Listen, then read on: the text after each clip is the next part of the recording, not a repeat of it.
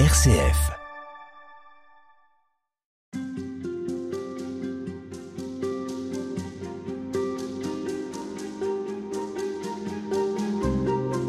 Une des grandes causes d'inquiétude, voire de désespérance, Loïc Bournet actuellement, c'est la crise écologique dans laquelle on est plongé.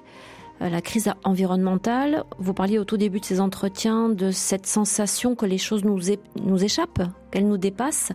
Et ça, c'est probablement euh, un des, des problématiques actuelles qui nous semble nous échapper le plus. Est-ce que ça pose d'une manière particulière la question de l'espérance selon vous? Je pense que ça pose un certain nombre de défis. Avec euh, peut-être cette question euh, qui surgit, euh, au moins dans, un certain nombre de têtes, qui est euh, notre planète sera-t-elle encore vivable pour l'être humain dans 50 ans, dans 100 ans, dans 200 ans, dans 500 ans? Mais en fait, peut-être dans pas si longtemps que ça. Et donc il y a un enjeu, oui, qui peut être absolument vertigineux et d'autant plus vertigineux que on sait bien, le pape François nous l'a rappelé, que Bien sûr, ce qui est vécu localement et personnellement et par des petits groupes est important, mais que ça ne suffit pas. Et qu'il y a des enjeux qui nécessitent des perspectives beaucoup plus larges. Politiques. Et notamment, des enjeux politiques, oui. Et qu'on voit bien que, à l'échelle d'un pays, se mettre d'accord, c'est pas si facile que cela. Et quand il s'agit de tous les pays du monde, on voit bien à quel point ça peut être extrêmement euh, difficile et à quel point le risque serait être de prendre le plus petit dénominateur commun et donc euh, des mesures qui sont peu ambitieuses et surtout pas contraignantes. Et donc insuffisantes. Et donc probablement insuffisantes. Oui, d'après euh, en tout cas les analystes euh, d'un certain nombre de scientifiques dont c'est quand même le métier. Bon, j'allais dire, je pense que de plus en plus de personnes au quotidien perçoivent bien en tout cas qu'il y a des évolutions climatiques. Même si on sait bien que le réchauffement, euh, ça n'est pas systématiquement euh, des degrés en plus partout, et que c'est beaucoup plus complexe que cela. Mais nous mesurons qu'il euh, y a des éléments qui sont à nos portes. Donc oui, en effet, il y a probablement des conditions de vie qui risquent d'être plus compliquées et que peut-être il faut s'y préparer. Je crois que c'est cela aussi, euh, l'espérance, c'est anticiper et anticiper dans la perspective que quelque chose est possible et que euh, une vie ensemble sur cette planète continue et continuera à être possible.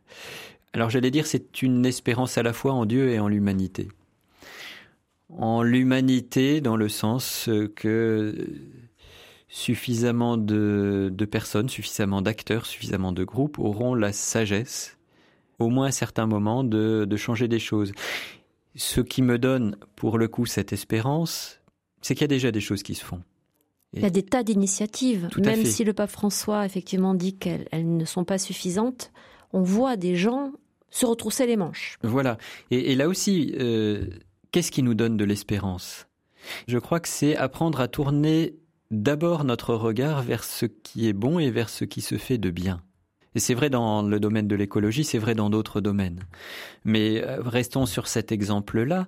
Regardez ce qui se fait de bon, pour notre part essayer d'y contribuer et apporter notre pierre à, l'édifice, c'est déjà quelque chose. Ça n'est pas tout, ça n'est peut-être pas suffisant, mais c'est déjà quelque chose. L'autre espérance, euh, là pour le coup, elle est dans une perspective de la foi chrétienne et pour revenir à ce que nous disions précédemment, ancrée dans une histoire, dans une histoire de la relation à Dieu avec notre humanité. Dieu dit à Moïse, hein, si on pense au, livre de l'Exode, j'ai vu, j'ai entendu la misère de mon peuple. Eh ben on peut se dire, oui, actuellement, il y a peut-être bien aussi une misère du peuple de Dieu qu'est l'humanité. Et donc, imaginez que Dieu ne, peut pas laisser son peuple sombrer? Profondément, je crois. Après, vous savez, c'est toujours la grande question. Aux hommes, à l'humanité appartiennent le cri d'appel au secours, à Dieu appartient la réponse. Et donc je ne sais pas du tout sous quelle modalité il répondra. Mais là aussi, l'histoire et, et, la foi chrétienne me fait dire que souvent Dieu répond d'une manière qui est un peu différente de ce que l'être humain attend, au moins au point de départ.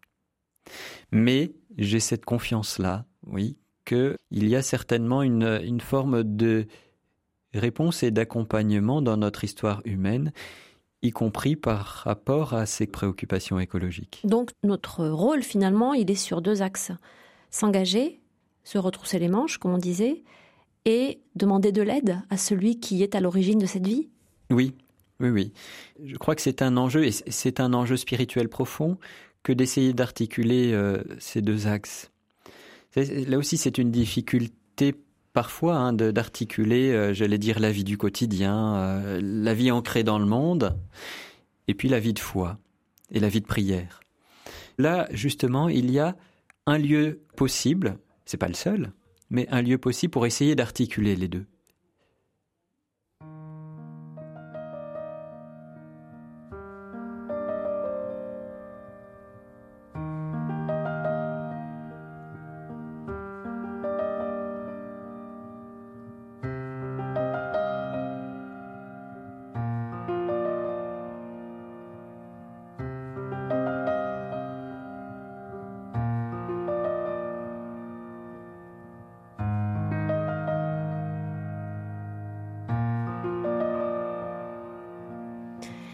Frère Loïc Bournet, quand on parle d'espérance, de foi, on peut aussi parler de ce qui nous déçoit, de ce qui nous laisse un peu sidérer en disant mais euh, on y croyait, on espérait, et tout s'écroule. Je pense évidemment notamment euh, au scandale récent dans l'Église, et puis à de grandes figures euh, tutélaires qui, qui sont tombées parce que des révélations concernant leur vie, je pense à Jean Vanier bien évidemment, ont été révélées. Qu'est-ce qu'on fait avec ça? Comment on continue d'espérer? La, première chose par rapport à ça, c'est que je crois qu'il y a bel et bien là un, un lieu de souffrance et un lieu de souffrance partagé. Alors jusqu'à un certain point, parce que les premières personnes à souffrir sont les personnes victimes et puis leur entourage, euh, par ricochet. Je parlais du cri d'appel de l'humanité vers Dieu. Je crois que là, il y a bel et bien un, cri de souffrance. Et un cri de souffrance d'autant plus poignant qu'il a été euh, très longtemps silencieux. C'est bel et bien le problème. C'est voilà si ce genre d'affaires a, a, pu voilà ce cri. Voilà, tout à fait et, et étouffé de toutes parts et pour beaucoup de raisons. Donc euh, d'abord, je crois que c'est profondément un bien que ça sorte. Enfin, voilà, On que, le cri. que le cri, euh, voilà, que le cri à la fois puisse être prononcé, parce que même pour les personnes qui ont vécu de telles choses, arriver à crier, des fois, ce n'est même plus possible. Et même c'est des fois 20, 30 ans, 40 ans après que les choses se réveillent. Donc que le cri soit possible, premièrement. Deuxièmement, qu'il soit entendu, ça, c'est un bien. Et, c'est un bien qui peut aider à un processus de guérison et de réconciliation. Et donc c'est peut-être là, justement, qu'il y a un signe d'espérance. Non pas le signe du mal qui a été fait, un mal est un mal. Voilà, et dans ces circonstances-là, c'est d'autant plus dramatique.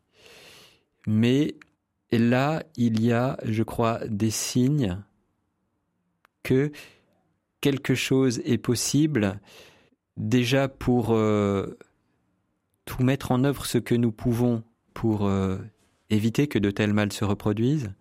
Ça ne veut pas dire que d'un coup de baguette magique, on va forcément y arriver d'un seul coup. Et... Mais, mais que la vérité surgisse, pour vous, c'est le signe d'une espérance possible. Oui, oui, oui.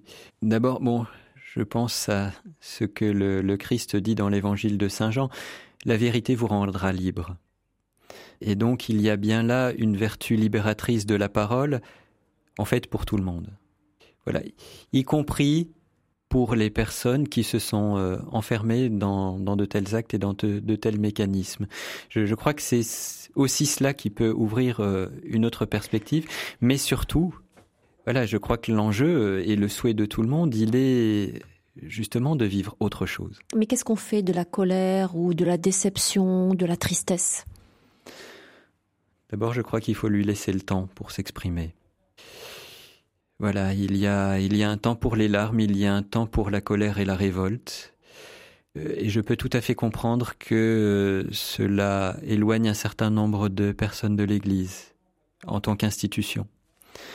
Euh, D'une certaine manière, c'est légitime et je ne vais pas leur reprocher. Euh, et dans ce sens-là, effectivement, là, il y a bien un mal qui est un mal euh, qui, par ricochet, atteint beaucoup de monde.